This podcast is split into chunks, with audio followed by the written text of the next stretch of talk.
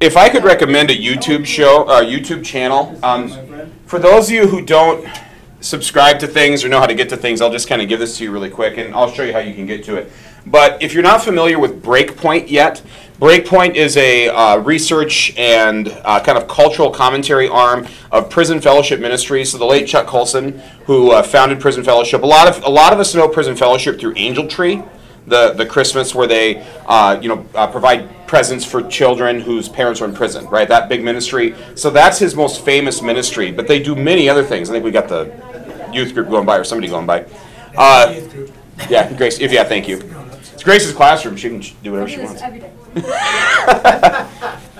It's just it's her it's her thing. So, anyways, uh, Chuck Colson's ministry has a um, a thing called Breakpoint. They do a daily podcast. It's now John Stonestreet uh, who's running that. Um, Eric Metaxas has done work for them as well. There's a, a variety of people, and they're based sometimes out of Washington, sometimes out of Colorado. They've been in different places, but Breakpoint is usually a minute to two minute little radio spot that they'll do every day, and then they sometimes do longer things. So there's an author named Glenn Sunshine, who's a professor at Central Central Connecticut, who is doing articles on world religions and emerging worldviews. So he right now he's going through like New Age and the occult and Wicca and all that weird stuff that's going on right now, which I am actually happening to I'm teaching right now on the apologetics side of the school. We're doing comparative religions for apologetics and saying why the Christian gospel is true and these are not. I mean, we're doing that uh, with juniors and seniors. And so the, there's a series on Breakpoint by Glenn Sunshine, this professor at Central Connecticut, on emerging worldviews. Well, anyways, at Breakpoint, they've now started a YouTube channel,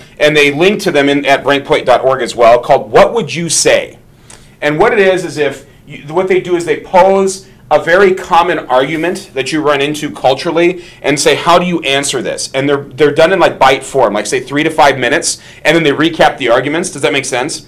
And so when Grace was here, this uh, I think you were, was it you, the first week we were here and we watched the one, or no, it was Basil's. We watched the first one of those. So Basil's were here and we we watched that one. Um, and it was about separation of church and state and a lot of the misunderstandings. That was a What Would You Say? This one, which came out like a week or two ago, is, is uh, the whole, the government shouldn't legislate morality. You'll often hear that phrase. And what would you say if somebody said, like if you're advocating, for example, I'm just going to throw something out there, for a pro-life position. And then the government, and then the people will say back to you, well, the government shouldn't be involved with legislating morality. How do you answer that? It's, you, you get that sort of argument, right? So that's what this video is about, and it's an intentional just kind of discussion starter, and then we'll get into the actual study itself. Here we go. Conversation about what should be legal and what should be illegal. And someone says, you shouldn't legislate morality. What would you say? People who say that morality shouldn't be legislated have a problem with the idea of using laws to make everyone else behave like they think they should. But the next time you hear that it's wrong to legislate morality, here are three things to remember. First, every law is a moral law. Speed limit laws are based on the idea that it's wrong to endanger the lives of others.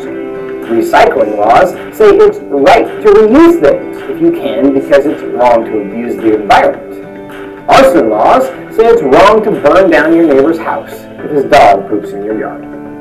From speed limits, to the criminal code, to building regulations, to laws that govern business and protect consumers, each and every law asserts that some things are good and other things are bad. Some things are helpful and others are harmful. All laws are moral laws. Which leads to the second point.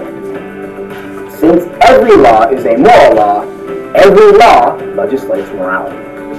Now sometimes, the law takes moral positions everyone can agree on, like laws that prevent dumping poisons into public waterways. Sometimes, the law takes moral positions on issues of strong disagreement, as with abortion. But the fact that there is a disagreement about an issue does not change the fact that both sides are taking a moral position. Which leads to the third point. Since every law legislates morality, the better question to ask is, whose understanding of morality will better lead to human flourishing? Really, the accusation that legislating morality is wrong is an attempt to attack people and avoid discussing crucial ideas. Recognizing that everyone is trying to legislate morality allows us to talk about what's really important. Does abortion actually help women? Is every family structure the same? where the kids actually need a mother and a father. Most of the time, those who express concerns about people legislating morality are targeting religious morality. These same people are unconcerned about the risks of legislating morality when it comes to the moral causes they care about, like saving the planet, ensuring L G B T protections, or addressing income inequality. Now, this reveals that the concern isn't really about legislating morality generally, but about legislating morality that's different than theirs. So next time someone tells you not to legislate morality, remember these three things. First, every law is a moral law. Whether it's speed limits or abortion laws, every law is taking a moral position, and that's what it's supposed to be. Second, every law legislates morality. Third, the better conversation is whose understanding of morality will better lead to human flourishing. We are all entitled to our opinion, but we can't all be right. Let's find out which morality is the best morality. So that's the view there, and so I'm just curious your reaction to that, because I've heard this in several debates. Um, this is it's often the libertarian position also. You'll hear that the government shouldn't be legislating morality, and the only law is don't hurt anybody else, and as long as you don't hurt anybody else, you can do whatever you want. That's a very common position, um, because what it does is it allows you, and you can understand the appeal, is it allows you to avoid conflict, right? Say, well, you just believe your thing, I'm just going to believe my thing, we'll just leave each other alone, and then everybody's going to be happy, right? That's kind of the, that's the, that's the mindset, and you understand why, is it's conflict avoidance, and it's a way to kind of go along to get along without ever really confronting anything. However, if you read the scriptures, when God talks about things like justice for the orphan and the widow, or the protection of life, or uh, you know, uh, uh, sexual morality, or all the other things that we read about in scripture, you don't really get that impression that it doesn't affect anybody else. I mean, I, I, I haven't found it in my Bible, and somebody's ch- shown it to me where it says, you know, uh, leave people alone, as long as they don't hurt anybody, they can do what they want. I don't really find that in Scripture anywhere. I mean, honestly, I don't. I don't find it, but for some reason, that seems to be this kind of common cultural assumption, and I get why. It's it's it, and in some ways, I guess there's maybe a truth in it, in the sense that we aren't going to always agree on things, and sometimes we have to just be neighbors with people, right? I mean, I get the I get the reason people say that, and I understand why there's a certain appeal to it, but at the end, you have to realize that when you say that, you say, you do your thing, and as long as it doesn't hurt anybody else, is itself a moral position. That's a morality. That's morality. That's your morality. So you can't tell people that they're, it's it's strange. Um, we, we often speak in circles in that way, arguments that blow themselves up. Another way, and so if you think about uh, world uh, worldviews for a second, and then I'll get to this, some of this other government stuff, but some people will say, for example, there are no moral absolutes. And the but first thing you have to say when somebody says that is, are you absolutely sure? That's, I mean, honestly. Yeah. And if they say yes, then that's absolute, and they just contradicted themselves, and if they say no, then why are they talking? You, you get the point that I'm making? It's an argument that blows itself up. The other one, of course, and he pointed this out in this video, and I'm glad he did, is at some point, you can't both be right at some fundamental level. Either one is right or they're both wrong. They can't both be right, right, in some of these moral disagreements. You can't have it both ways. But in Eastern philosophy and Eastern religions, you can, which is why people are attracted to things like Zen Buddhism or Hinduism, or these New Age and esoteric religions. Why? Because you can define truth for yourself, and everything is just a little part of this overall truth on your way to enlightenment, or your way to, right? You see what I mean? So it's attractive. So really starting in the eighteen hundreds, but really in the twentieth century, the, ni- the nineteen hundreds, Eastern religions, and it influences government, and, and it's in Hollywood. I remember, I think it was Richard Gere back in the day was talking about how Zen Buddhism was such a great thing for him. But the reason Buddhism and the reason Hinduism and these New Age occultic religions, which are influenced by those Eastern philosophies, honestly, and they're very blatant about it, the reason those are so popular is because it allows you to just be the autonomous individual and determine things for yourself and avoid conflict with your neighbors and avoid uh, worrying about what the government's doing and all these other things, because it just you just avoid it all, and it's just all just being true to you. Very attractive.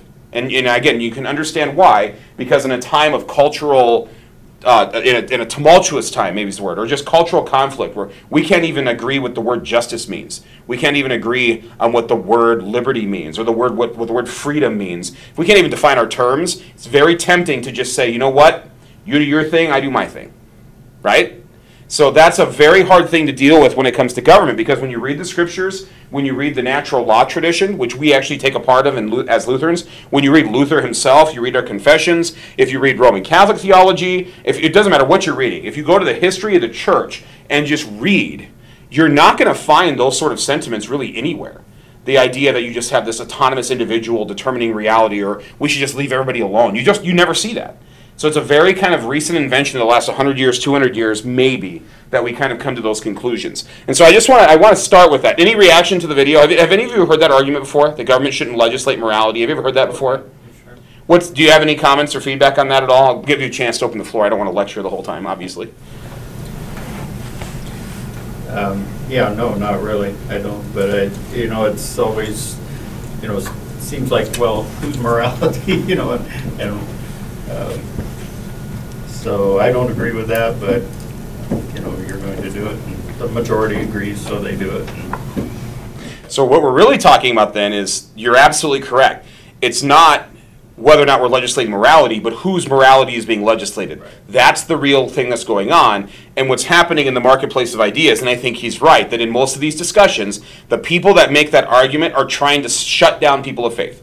Usually. Not all the time, but usually. They're trying to shut down people of faith because it's like, well, that's your religion, and that's that. If you want to do that on Sundays, that's fine, right? If you want to do that with your family, that's fine. But in the marketplace of ideas, you have to leave your religious convictions behind, because we're not a religious nation, and so don't legislate it. Go ahead, Rita. So I wonder if that's because it seems counter to what is true, but so my own little thing is okay to do, but if someone else has said it in the past, some other authority outside of myself, we're getting rid of those.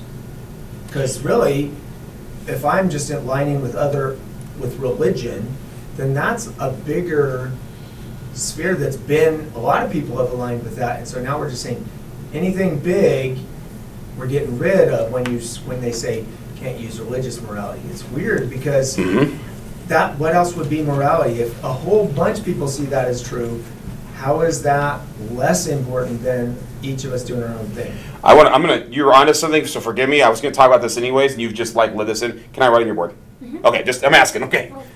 Okay. So we have this, and I've done this before, but I want to talk about this again. This is called the fact-value dichotomy. So what this is, this comes from the thinking. Uh, this comes from Reformed thinkers, actually, uh, in particular. And I think Basil, you were here and I talked about this as well. This goes back to the. Uh, Uh, the Worldview Institute at, in, in Switzerland. I forget the guy's names, but Schaefer. Nan- Schaefer. So it's the Schaefer, uh, Switzerland. But uh, Nancy Piercy now talks about this all the time, right? So I want to talk about this, and some of you weren't here uh, when we did talk about this anyways, this fact-value dichotomy. I want to explain why this is important and how our culture thinks in these binary choices. For whatever reason, we tend to think in binary choices. You're either a Republican or you're a Democrat, right? That's how we think. You're either religious or you're not religious. Or you're either hateful or you're not hateful, right? So if you disagree, I'll give you great examples of this. If you oppose gay marriage, you're homophobic. There's no other options. You either support it or you're, you know, some sort, some have some sort of clinical phobia. You, you know what I'm saying? We think in these binary choices. And so this is how this kind of works. This is the fact-value dichotomy, and I, or oh, the abortion issue. I'll give you a great example. Either you're pro-liberty or you want to control women's bodies. Wait a minute. Why aren't there other options, right? That's that's that. And in, in logic and in debate class, we call that a false dichotomy, where you create two artificial choices and try to say you have to be in one or the other, and then, right, that's the sort of idea, right? That's what. That, so what this does is this is topical. So imagine, like, what, what we tend to do in the culture is we tend to think, well, these certain things are facts, and these certain things are values. And I'll show you what we put. So when people think of facts, here's what they do. They put, like, math up here. They'll put uh, economics up here. They'll put science up here. Uh, they might put uh, studies up here. Um, they might put things like logic, right? They'll put all this stuff, and under this kind of broad category, we'll call these facts. And these are the things that everybody is supposed to agree on at all times. Doesn't matter if you're a Christian, non-Christian, white, black, male, female, you have to agree up here because these are just facts. It's a very modern way of thinking, not postmodern. This is a modernist way, but this is still around, especially in the realm of politics and in the realm of like the academy. Okay, and so like if you're in science, if you're a, a college professor of science, you're dealing with a factual subject. But if you're a college professor of literature, that's all based on opinion. Okay, okay, see where I'm going with this? And so then down here under values, you know what we do here? We put religion, we put things like music, or we can just say the arts in general. Okay, we put literature. Okay. We put just really what we just call culture in general, okay? Um, and we can even say morals under va- as a value. And we break things up like this.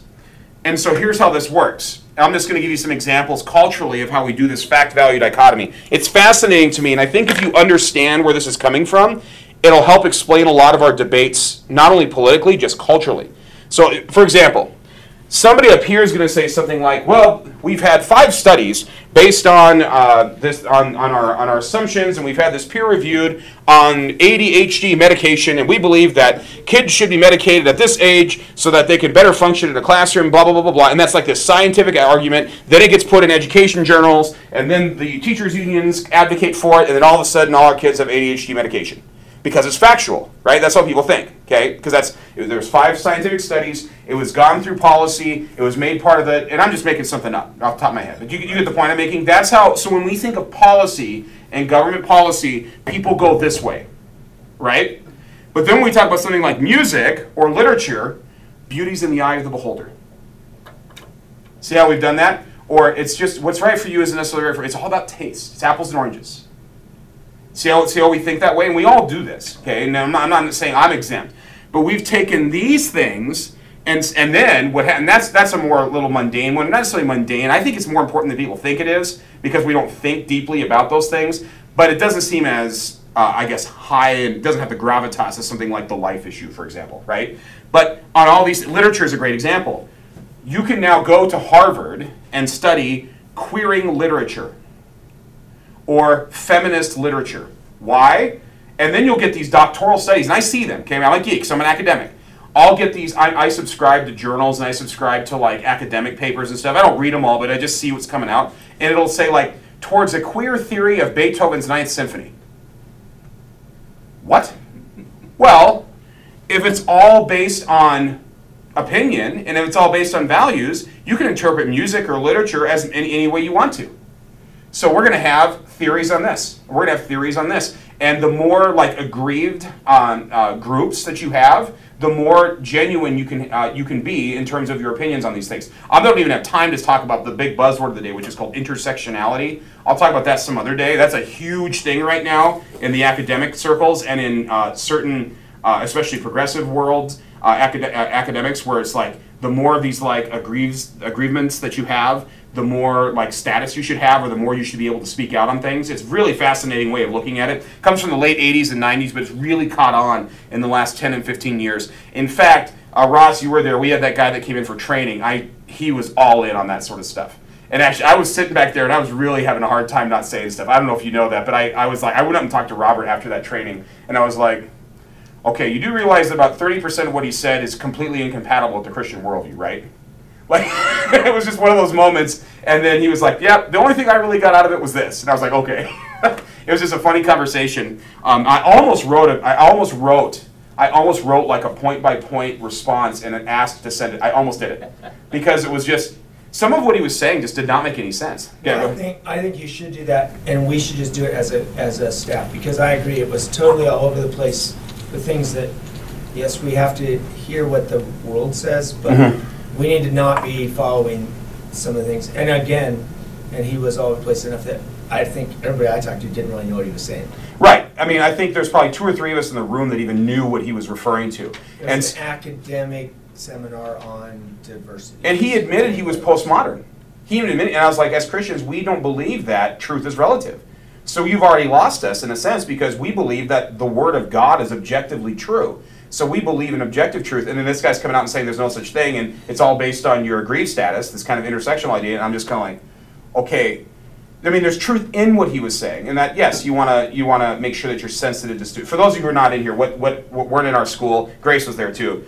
We had a, a training, and this was just an invite. He was an outside guest, so it wasn't anybody's fault or anything like that. But we had an outside guest do uh, diversity kind of t- style training at Grace. And he's um, at I S U, and I won't name names because we got the podcast and stuff, and I don't want to, like, you know, start a, a kerfuffle or whatever word. You know what I'm saying? I don't want to start anything. But what it was, he came and talked to us, and it, he literally started out his discussion about how postmodern he was. And he was, like, writing these academic terms on the board. And like you said, I think the only person, there was probably like two or three of us in the room that know th- what this discussion was. Like, you know, so first off, he already lost half the room. Okay, let's just say that. But then he was making some statements about truth and statements about experience, and that basically your experiences are what determine your reality. That was a, that was a real, that was one of the quotes that he made. I was like, whoa, wait a minute here. As Christians, we believe reality is objective. God created the universe and sustains it by his power. You can't have your reality determined by your experience. It's re- real whether you like it or not. Right? Now, you may acknowledge the reality of the universe. You may disagree with it. You may have different perceptions, but there is objective reality. We're here. God made it. He owns it. He makes the rules. Okay, that's actually a fundamental part of our worldview. And then he came in and said, and then so he based all his theories off of these things. Yeah. And so I'm just kind of like, okay, I understand why you're here, and I understand the purpose of what you're trying to do, but you've actually undermined your own case without even knowing it. And so I'm sitting back here, just, and I was just very quiet. I was sitting next to Doctor Dillon.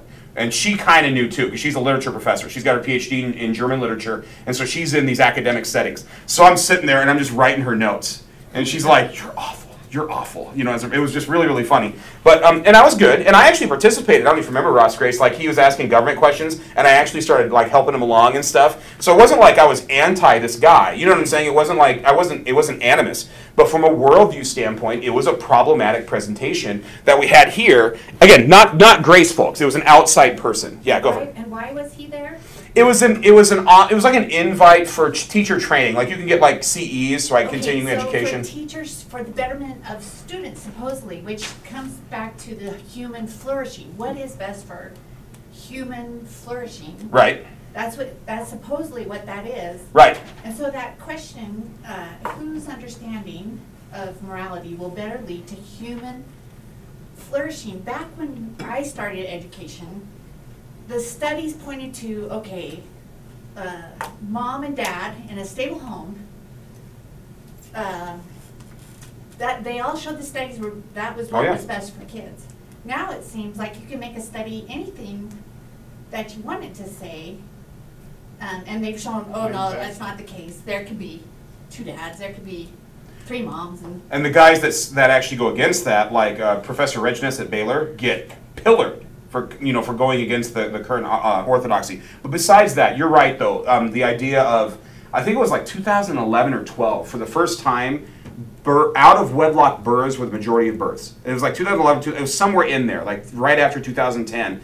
And I don't think we've still really figured out the cultural cost from that, because a lot of those kids, are they're still kids, right? So that's two thousand ten to twelve. And so they're only in elementary school at this point, right? Like, they're my son's age. They're eight, nine years old. And so we don't really know until they're teenagers in their twenties, thirties, what the cultural cost of that actually will be. And so I don't really know how you can make a value judgment that way in, in you know, in thinking facts and values here in general. But you're right that the the the, the orthodoxy for forever, not just in education, but in things like uh, drug abuse, Um, recidivism into the prison system, uh, economic status. I mean, we can go through, I mean, every economic study ever done has said that marriage is the best thing for economics, like for, for stability and family, for investments, for uh, uh, uh, getting out of poverty, for ch- uh, ch- uh, ch- uh, the flourishing of children. I mean, every economic study, almost every single one of them, if you think about this. And so, in fact, there are ec- economists now that write that marriage is a commodity. Like, people that are in a stable marriage are actually a commodity. They have an economic value that most of the culture doesn't have, which is fascinating. That you're actually, you and a marriage actually have economic value that's actually above and beyond what most people in the population have. I think that's amazing, an amazing statement, but we don't talk about it. It's it's it's fascinating. So I'm with you, Dana. It's it's interesting how education theory has changed on that. And like you said, there's tons of studies on this, right? Tons of studies. But because the, because... those studies seem to indicate a value judgment on what makes a family, right? They make a value judgment. So now what we have to do is put that under values now. Well, whatever your family is, just make, make as long as you're self-fulfilled or as long as you're being true to yourself, that's your value. That's just a, that's that's not a fact. That's just whatever you're doing for your own self-fulfillment. So we've shifted that topic. At least there's an attempt to shift that topic from factual information, doing studies on, you know, children flourishing, and we've now shifted it to a value, right? And said just depend, well, whatever your family circumstance is. So on the video, why yeah. do they say that's the better question? The better question is flourishing. Yeah, he yeah human flourishing. Yeah, so he doesn't extend it. The, the, what he means, and that's come, this comes from natural law theory. So he is, he doesn't. Let me talk. I'm actually tall enough to hit the flag. I feel tall for like the first time in my life. Um, anyways, uh, natural natural law theory has to do with, and this comes from scripture, but also just from natural law. Um, Roman Catholics talk this way too, just so you know. Like if you talk to a, a real solid Roman Catholic political theorists, they'll they'll speak in these sort of terms. The idea of human flourishing is what legal system, what laws do we have maximizes human potential, is the idea. So in other words, in what what society or what series of laws will allow human beings to reach their maximum extent. Okay, so in other words, and from a Christian worldview, it's what were we designed for? And how can we create laws to allow humans to reach their full potential? Now, that's not salvation. Remember, this is kingdom of the left stuff. We're going to have to get to this. It's not salvation. What this is, is in the kingdom of the right, I mean, the kingdom of the left, sorry, this is kingdom of the left. In the kingdom of the left, what laws can we have that allow us to restrain evil, right, to restrain evil? It's, that's one of the number one reasons we have governments, to restrain evil, okay? And then promote the good, or and that's hence human flourishing, right? And, or uh, another way we used to say it is to promote the good, the true, and the beautiful.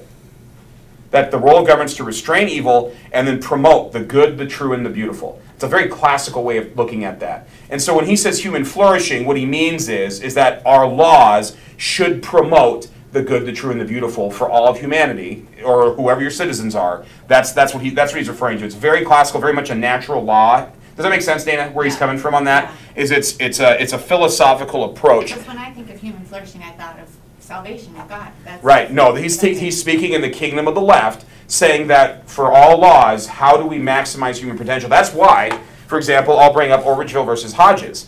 So for people on the podcast, that's the decision in two thousand fifteen, Supreme Court, that legalized same-sex marriage. The Roman Catholic bishops came out and said this ruling is unjust. Which is interesting, right? Because most people were, because most people in the media and most people in public, well, it was justice for same-sex couples, right? I mean, that was the implication, right? Is that it's justice for same-sex couples because they were being oppressed or they didn't have their rights or whatever it was, and so now we have this ruling. But the Roman Catholic bishops came out, uh, the United Conference, and they put out a statement saying this ruling is unjust. Why? Because it actually gets in the way of human flourishing, because that's not how we were designed. You see how the, you see the, you see the logic there? And that justice is not based on what people perceive to be wrongs. Justice is an objective thing that comes from God, and it's according to what we deserve as humans and getting what we're designed for, and that justice should align with those natural law principles. And so it's interesting that Roman Catholic bishops put this out, and they basically said this ruling is unjust because it's actually going to cause more damage than it solves. That was their that was their view. And so even though individual couples were celebrating and they may have found like they were liberated or they had a certain freedom or whatever, in the grand scheme of things, if you look at where justice comes from and if you look at the good, the true, and the beautiful and the promotion of human flourishing, the law was actually, un- that, that court decision was actually unjust. It's fascinating. You should, if you, if you have a time, if you want to look that up, I, I might have a link somewhere or an old statement. But when that, that decision came down in two thousand fifteen, you should look. If you, you can even just you can even just it's called the United States Conference of Catholic Bishops. That's it's like they're they all get together sometimes and put out these statements and stuff like that. Um, they like for example at the March for Life in January they did this. And here I am a Lutheran recommending these statements, but I but they're really sometimes some of their statements are really helpful. And this is a really good example of just thinking from a natural law standpoint how in the kingdom of the left some of these decisions which sound like liberty or sound like freedom actually are unjust. Because they're going against human flourishing.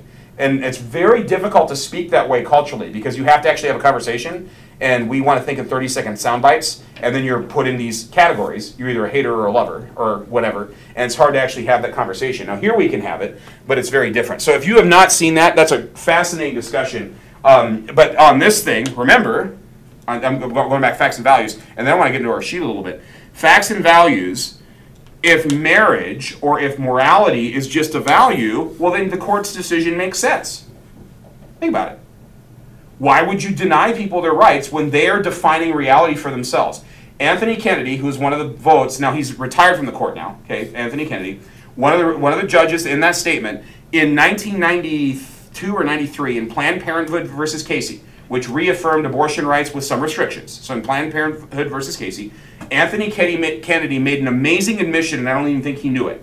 In his decision, it's one of the most infamous judicial statements I've ever read. He said, and I'm going to paraphrase, but basically incumbent, incumbent on every person is their right to define reality for themselves. nineteen ninety-three, he said that. Now I'm like, wait a minute, you're a judge. Think about this. You're supposed to arbitrate whether something's constitutional or not. You're supposed to arbitrate how the law speaks to people, and you're saying reality is determined by oneself? Then what if my reality says your decision's wrong? It's it's one of the most amazing admissions culturally that's ever been said from the judicial bench. And it's kind of buried in that decision in Planned Parenthood versus Casey. But Anthony Kennedy actually said, you have it's your right, uh, a right. Like when, when the judge is speaking from the bench, I mean, he's saying this is like a constitutional right to determine reality for yourself. We got a problem now, because then the Constitution can be whatever we want it to be, because that's my reality. Okay, we got, this is really, I mean, so I'm, I'm, there's a lot of, so Kennedy was on that two thousand fifteen decision also. And so, again, if you shift that stuff to values, this is why I think this is helpful, well then, yeah, under your, you know, under different amendments of the Constitution, uh, you know, the fourteenth Amendment, which says that you have equal protection under the law, which, by the way, was intended to give slaves their rights. That's why the fourteenth Amendment's there, okay? But what happens is, is it's, we've extended that now to all the states and like expanded it to all these different facets of life, equal protection under the law. And so it was originally made for integrating freedmen, in, integrating former slaves into society, but now it's been extended in all ways. So the equal protection clause was actually at stake in that two thousand fifteen decision. That's how, and, and, and I'm just telling you, that's where the, the constitutional or at least the legal arguments came from, because that's a value. And how dare you deny their equal protection, because that's just their opinion on what their marriage is. So that's why I think thinking this way helps us, because if we can have this discussion and show how artificial this is, then it kind of helps to kind of explain some things. Because actually, if you really think about it, nobody truly believes this, but they think this way, and they want to have it this way. Here's what I mean. If you get really hard on people in some of these things, for example, killing is wrong. Well, that's immoral. But there's not like a billion scientific studies that say killing is always wrong in all circumstances. In fact, you might find some scientific studies that say the opposite, that eliminating ten percent of the population is a drain on society economically or something. I mean, you could theoretically come up with a study like that, right? But almost everybody in the culture would say, well, that's illi- well, that's immoral. How dare you impose that moral on me when I think that ten percent should be eliminated so that my kids can have more money? How dare you make that value judgment? So in other words, if you really get down to it, most people don't actually go this full route, but they want to have it that way because then it allows people to avoid discussions, de- not have conflict. You see what I'm saying? That's where this is coming from. So it's a fascinating philosophical discussion. If you're not familiar with this, this fact-value dichotomy idea, in your own brain, you can even think of ways that you probably do it yourself, right? Because we do this. But to the ancient Greeks, for example, I'm just going to bring up the Greeks. I think the scriptures, we can speak to this too. But to the ancient Greeks, this would have been ridiculous. Okay? And I mean this. And here's what I mean.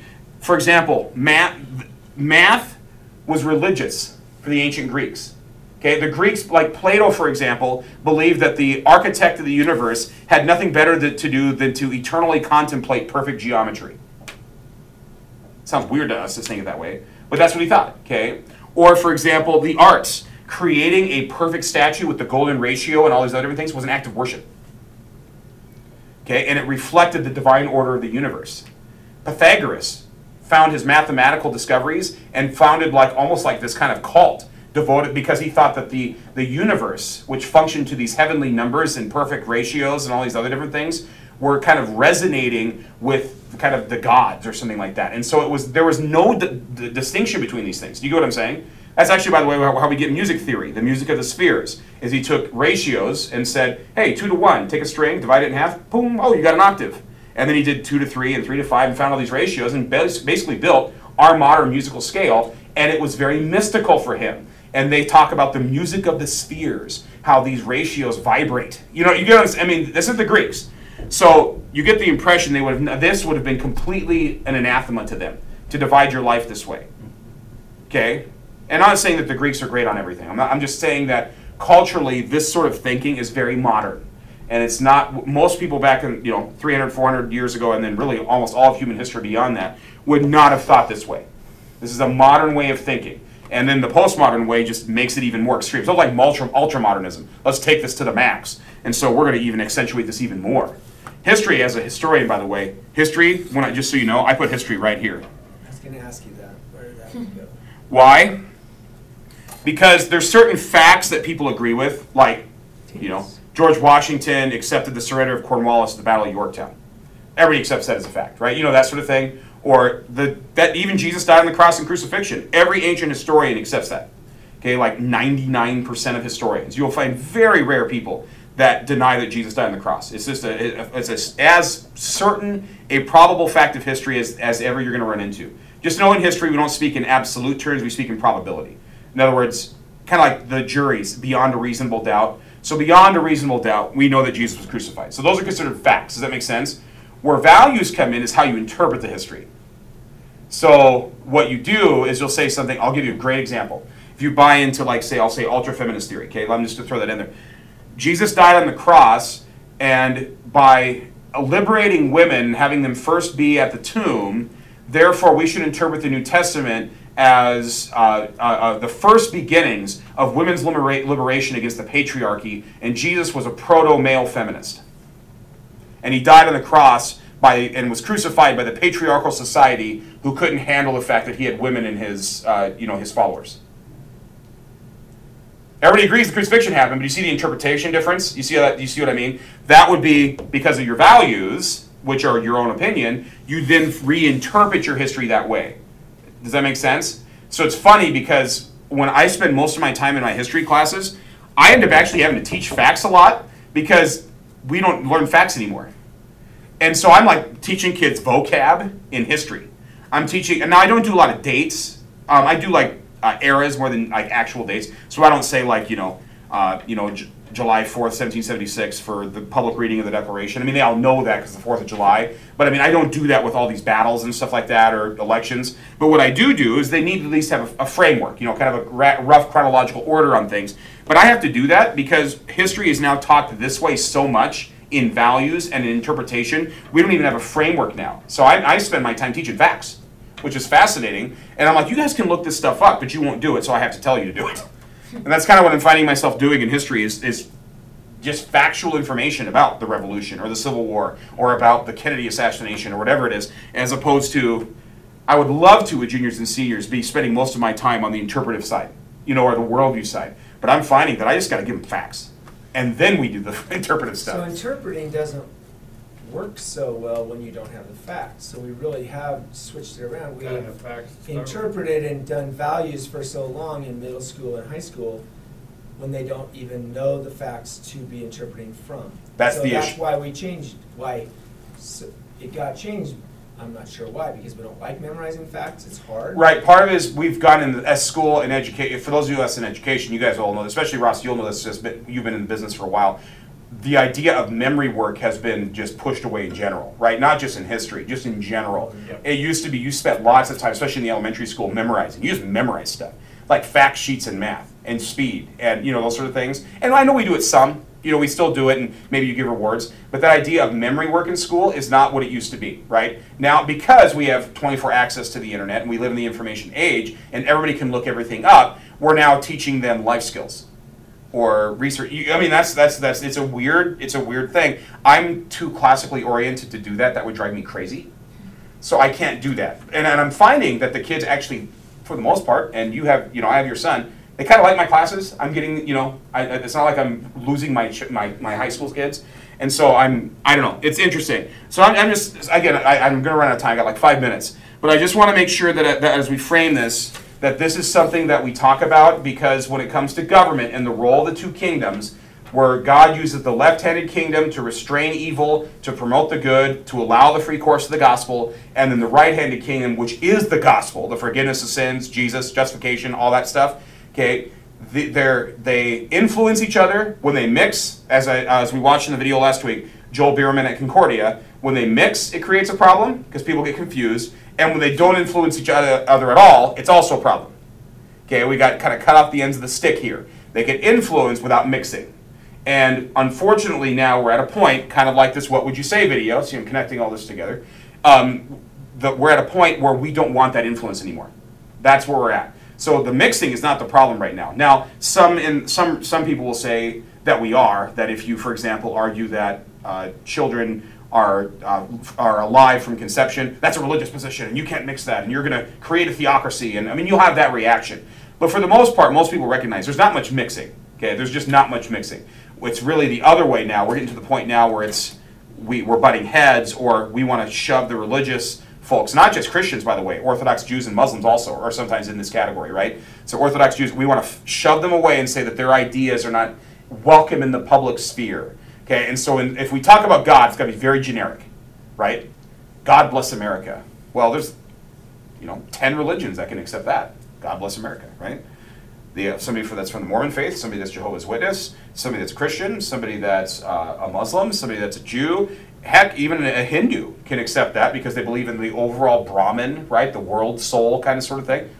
Everybody can accept God bless America, so let's just say God bless America. And then we kind of have this civic religious moment and then move on. You know, I mean, that's kind of, we have this kind of anonymous God idea um, where it's very much uh, uh, as generic as, as possible because we want to avoid any semblance of establishment, right, in terms of things. So it's a fascinating discussion that way. All right, I, I do want to get to this, if, we're, if, you're, if you'll indulge me, because I want to at least move a little bit.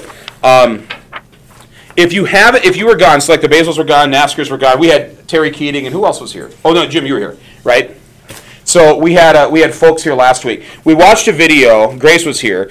Um, if you look at this, so so Basil's and Nasker's, if you want to kind of catch up, Lutheran Hour Ministries, at the bottom of this handout that I gave you, we watched a video last week called uh, We the People. You can just go to this, and all the videos are available. So this L H M dot org, it's at the very bottom of your sheet, slash We the People. We watched the first video last week, and this study guide or this kind of thing is keyed to that video. I want to be able to finish this and start the second one next week if we can.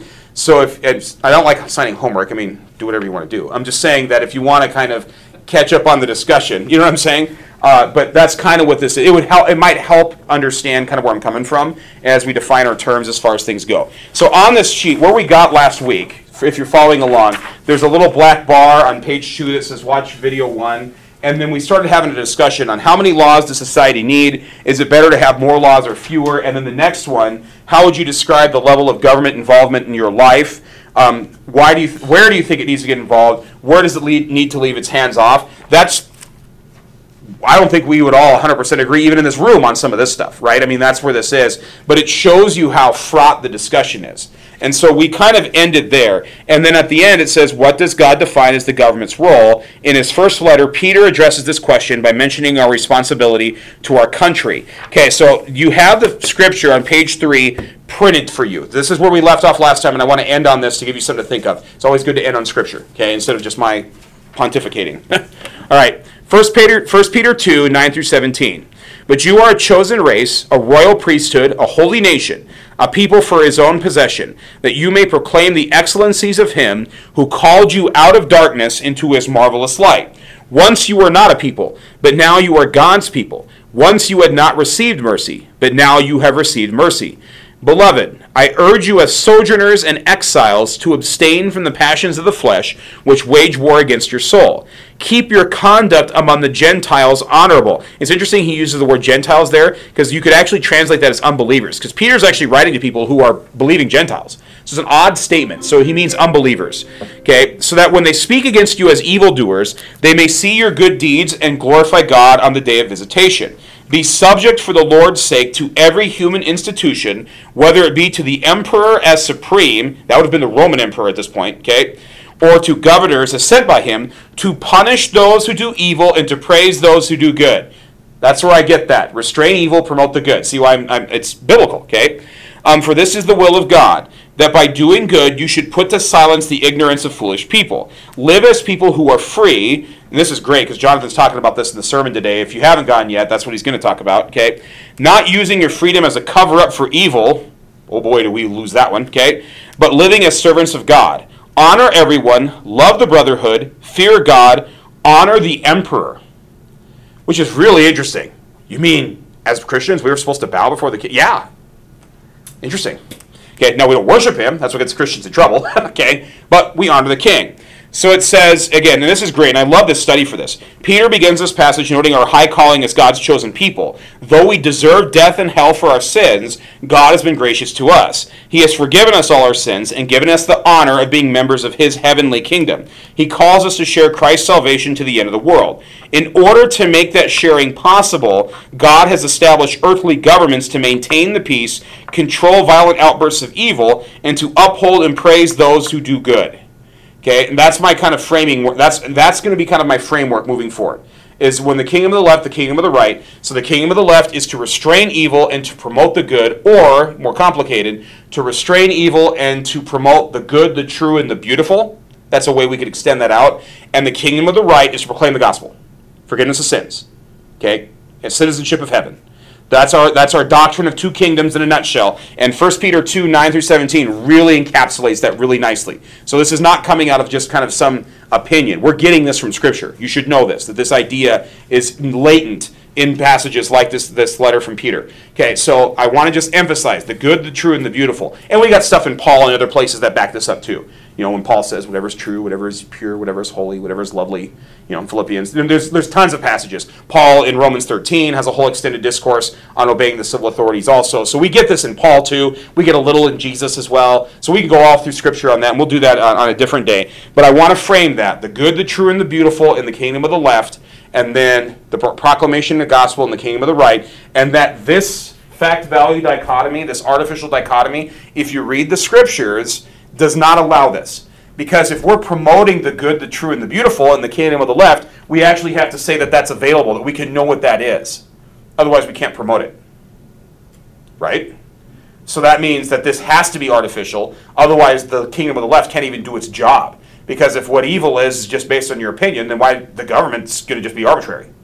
But if the kingdom of the left can restrain evil and promote the good, and we know what those things are, then it's actually serving God's purposes in this world, and it can restrain evil so that we can proclaim the gospel in the kingdom of the right. You following me on this? Does that make sense? So that's where this is going to go in terms of class. So I want to I want to kind of an- you can answer these on your own if you want. I want to maybe ask some of those. Um, and they quote the Samuel passage that's coming up on page four in the first video. Um, but there's also extended resources for those of you who are listening on the podcast. Uh, L H M dot org slash we the people, you can actually get some other data. So you can get the founding documents of the United States. You can get some of the things about natural law from Martin Luther. You can talk about the uh, two kingdoms from the Augsburg Confession. I mean, they have digging. You can get as deep as you want in this. And they have those at L H M dot org, we the people. Fascinating dis- uh, discussion um, as far as things go. So any comments, questions before I let you go? I know I went like three minutes long, but any comments, questions? All right, I'll stop this thing. We have a very busy February, so please make sure to note your calendars for the following events. The two ten Project Vision Seminar is happening Sunday, February sixteenth. If you are interested in doing the two ten Project and haven't signed up yet, make sure to do so this week with Pastor Von Busch. Also, on Sunday, February sixteenth, ladies are invited to join us in Common Grounds to help plan the Camp Perkins Women's Retreat happening this fall. If you're curious about Women's Retreat or have ideas of how to make it amazing, please join us. Monday, February seventeenth at seven p.m., join us for the Red Letter Challenge Week of Forgiveness. Forgiveness, the true and ultimate cathartic event. This will be a time of reflection and a time to look towards the forgiveness that we receive through Christ and the forgiveness that we can pass on to others. And on February twenty-ninth, the Grace Six-Pack Workshop given by Pastor Von Busch will be happening. You can sign up online. The subject of this workshop is peacemaking. If you have any questions about any of the events, please contact the church office or anyone on staff.